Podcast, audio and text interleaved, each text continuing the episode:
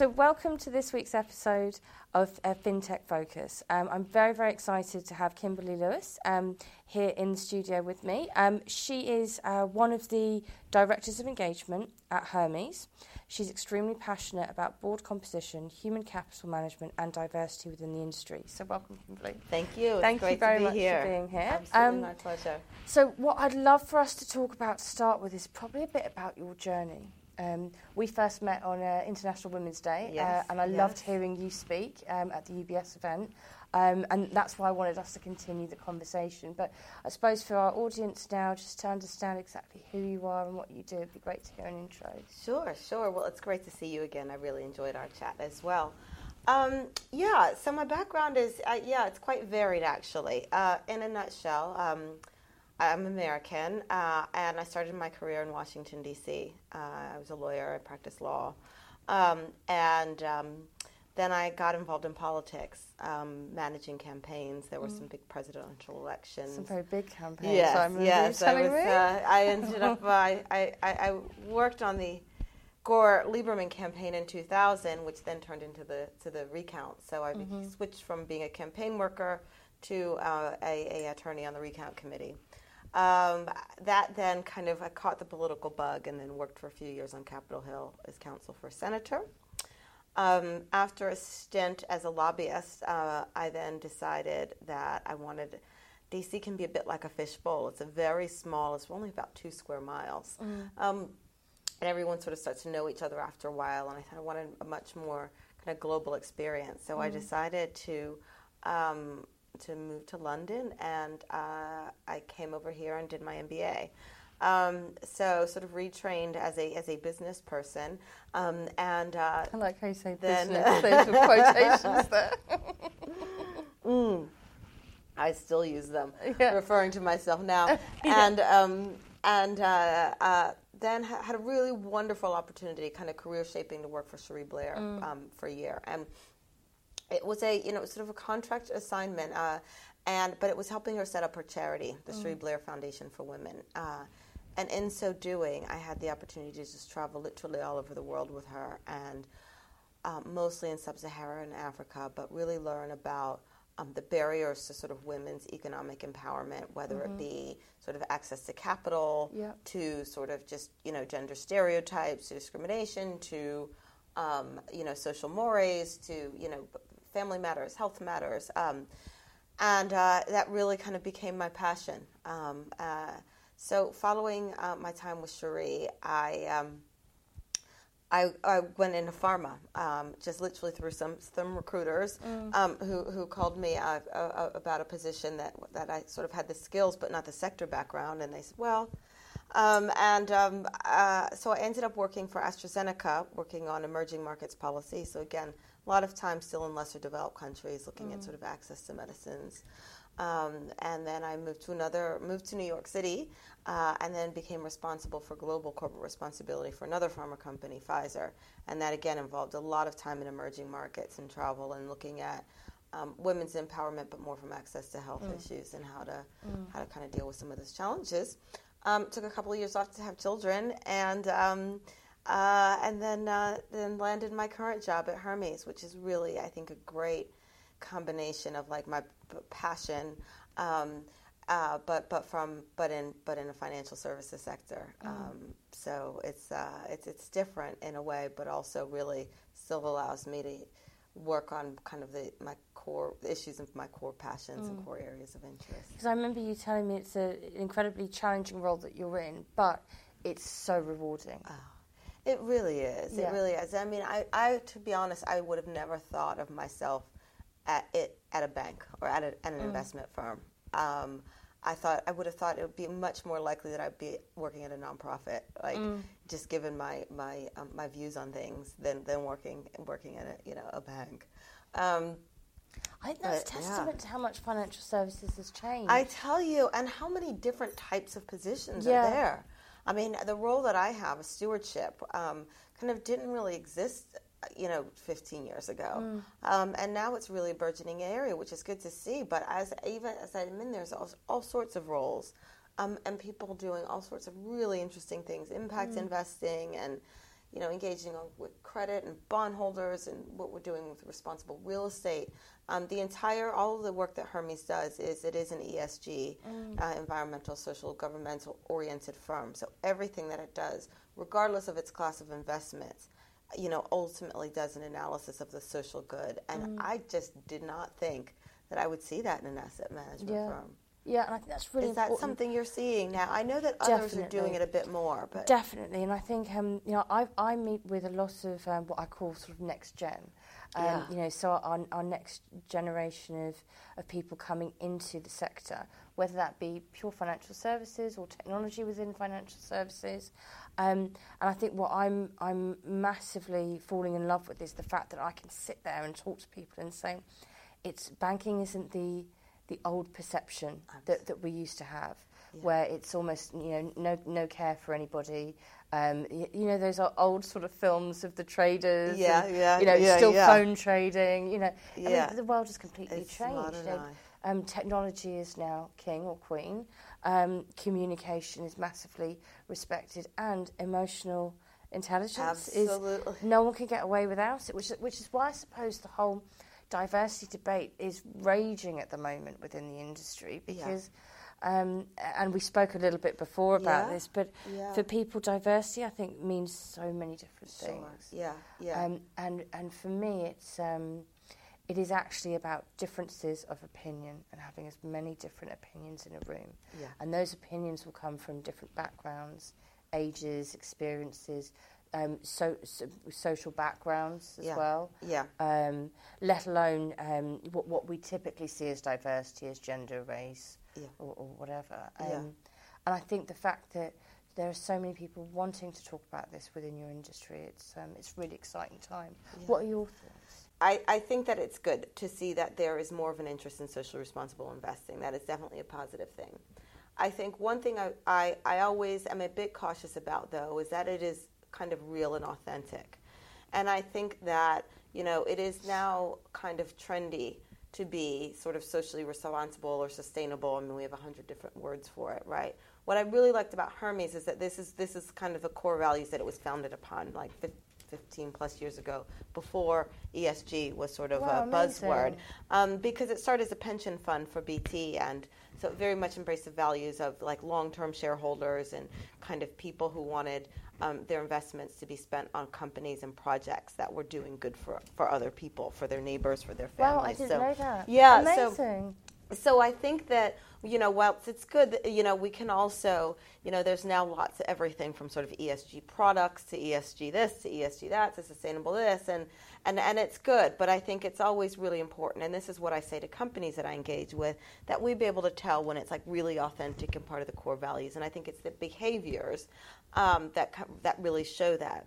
So behavior, so so an issue like diversity, which is a particularly tricky one, I absolutely agree with you. Like, how do you define it? Um, it is broad. Everyone is diverse, right? Just by virtue of the fact that we all have some different characteristics than one another. So when we talk about it, how do we put really, how do we really put teeth to it? Mm. If any one individual person is diverse, then we look at a company. How do we know whether? How do we assess it? So we do have to have some kind of objective criteria yeah. to, in order to, to, to, to do any sort of analysis. So if you take, for example, composition of board of directors, which is something yeah. that I look at quite a bit we actually fundamentally believe that, uh, and the data shows that the best performing boards are those that, as you exactly as you said, have diversity of opinions, which usually comes from a diversity of backgrounds, diversity of, you know, personalities, etc. Mm-hmm.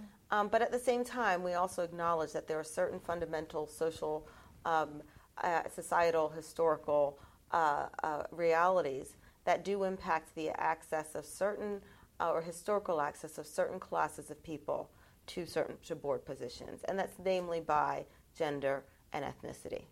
So, whilst we absolutely kind of appreciate the value of all diversity, and when we engage boards, we we look at the nationality of the board members, the ethnicity, the gender, nationality, age, experience. You know, more more so, now more so, we're making sure there's enough tech experience on the boards because we find that that's being, um, you know, you tend to have boards that are um, people, um, you know, uh, uh, uh, more experienced, um, and you kind of kind of find there's an inverse correlation, reverse correlation between the, the kind of number of years on the board and, and, and, and sophistication with tech. So um, we uh, so we look at a lot of things, but we do when we when we vote because at the end of the day, you know, we vote for individual directors of boards. And we do have, it's different per country, but for example, in the UK, we will vote against the nominations chair of a board member. So we will vote against the board member responsible for nominating other members of the boards if there aren't at least 30% women on the board. Wow. Like, you know, we have 30% clubs and 30% coalitions, all these things. And at the end of the day, I think it's the investor's responsibility to put some real teeth to that. Mm. Um, we also are really looking at certain criteria. We already kind of have some in the U.S. around ethnicity as well um, that are firm kind of voting guidelines. And then beyond that, we have conversations about other forms of diversity. Mm. Um, so, uh, so, so absolutely, it is, it is difficult to define. But the challenge we have is people who actually vote yes or no and have that authority to do so. Mm. We, you know, we think it's our responsibility to use that um, and put some very clear lines in the sand mm. about kind of what we what we want and what we think boards should look like. You see, I, I love a lot of what, all, all of what you're saying. You know, you, measurability this week is like my favourite oh, word. yeah, yeah. You know, because everything that I'm talking about when it comes to these sorts of themes, it's so easy to talk about it. Say, oh, I think it's moving in the right direction. Is it? Like, yeah. ha, like how, how, how many was it last year? How many are we looking at this year? How many companies are we assessing? How many have moved forwards? How many have moved backwards? How many have just spoken about it and done nothing? Yeah. And, you know, the, these sort of statistics, I think it's just so important for us to really understand are we progressing? Absolutely. And the key to that also, and you know, is you know, we we know that this is like kind of a dirty word, like sometimes we talk to companies, but is is reporting. Mm-hmm. And you know, companies say you know reporting is unduly burdensome, and, and, and I get it. I used to be in house with companies and had to do the reporting, and it was yeah. sort of the bane of my existence.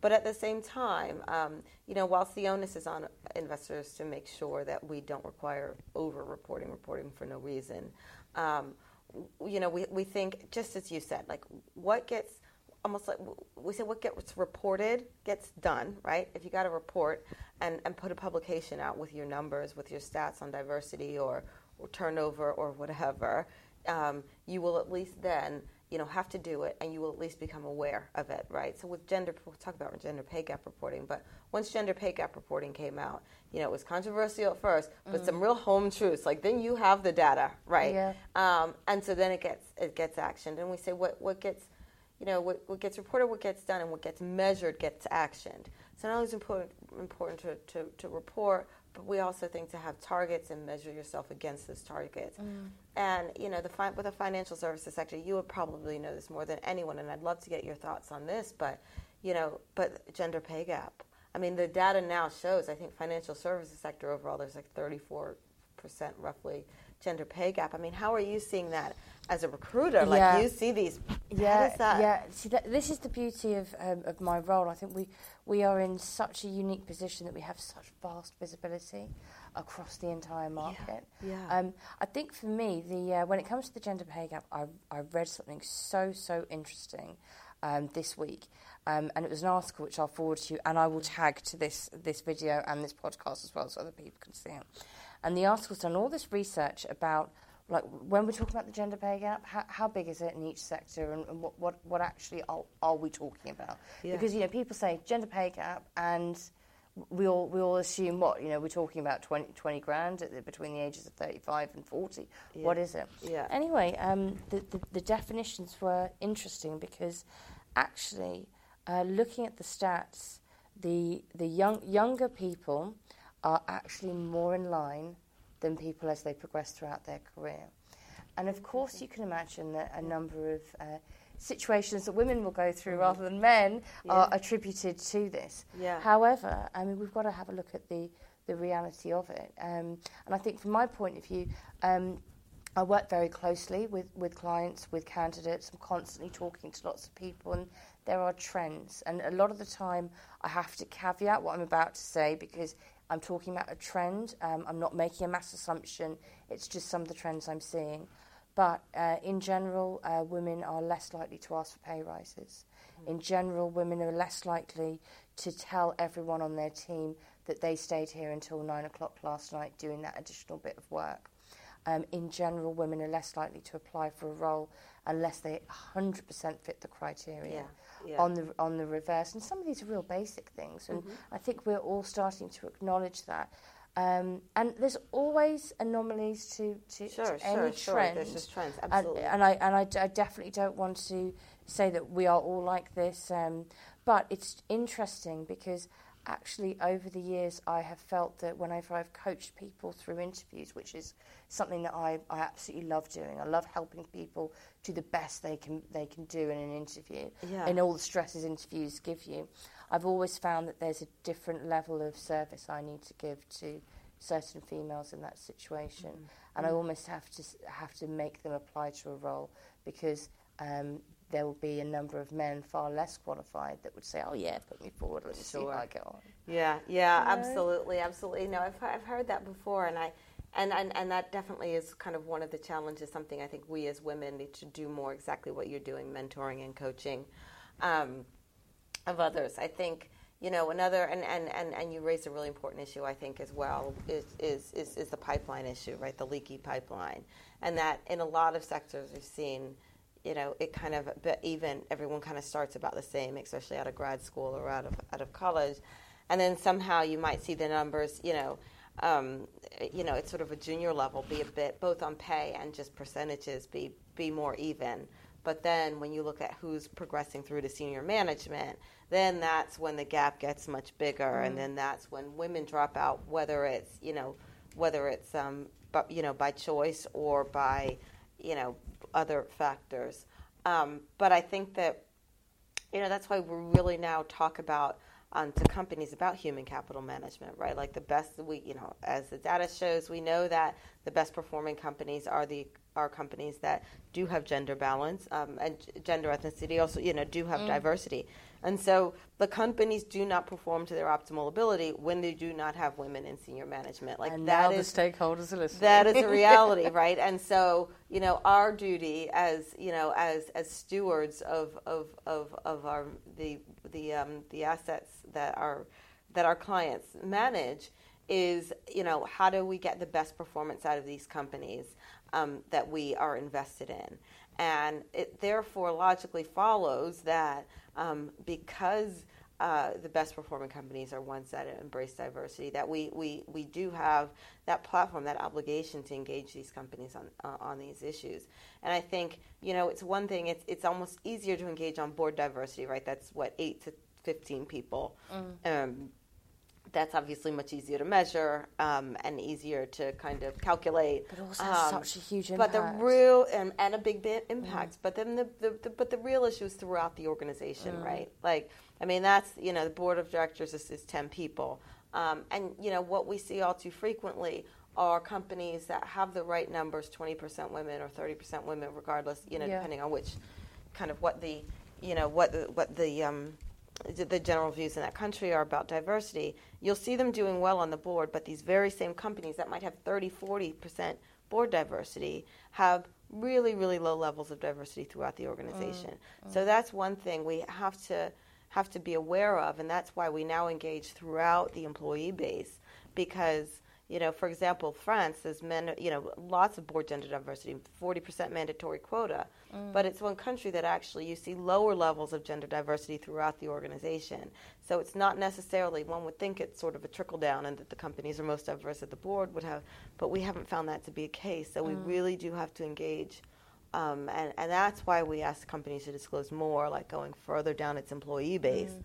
About numbers, about turnover numbers, retention numbers. I was that was exactly what I was about to, to ask you. Like, do you look at the retention side of things? Absolutely, absolutely. So we like we're starting to get a lot more involved uh, in this area. We are asking companies. We're members of a coalition called the Human Capital Management Coalition. Me, Hermes Eos, and um, we ask them to. Do, we ask companies to disclose the criteria that it deems most material to them. Usually, turnover and uh, retention are, are core, right? Every company should should know and should um, some engagement, particularly those that have just gone through maybe a merger or or or, or reduction in force, should probably look at you know employee satisfaction rates and engagement criteria and things like that. But but you sh- you know re- the reasons for retention um, are uh, and diversity statistics and turnover are something every company should should know and should really have understood the reasons why. Mm-hmm. And it's something we think should be looked at for, at the board level because the, you know I human totally capital agree. is a company's biggest asset. Yeah. Um, so absolutely, we do think the onus is on us um, to to really engage companies yeah. about about its its. Uh, its diversity throughout the yeah. throughout the uh, because I, I, think those two are inextricably linked. So I think that a lot of companies are, are trying to do the right thing, but they they miss a, a, key part, which is that retention piece. And actually, yeah. Are they hiring right in the first place? Yeah. So um, I, being in the role that I'm in, I, I, I often uh, map people throughout their careers. I've been doing this 15 years. So wow. you can imagine the people that I placed of two years worth experience 15 years oh, ago. Yeah. They're now they're now CIOs. You know, yeah. I, I wrote an article recently called um, "From Basement to Boardroom," uh-huh. and that's the journey of techies. So it's nice to yeah. hear you say that. You know, you you look at diversity of boards, and even in that, you want some technology stuff. Oh, absolutely. You know, I've se- I've seen that happen, and I've loved watching that happen. But um, but but for me, w- one of the the key things, if we want to have a more balanced um, composition within businesses, we have to make sure we hire correctly. And, and what I mean when I say hire correctly mm. is we hire people that um, are not able to do the job you're hiring for.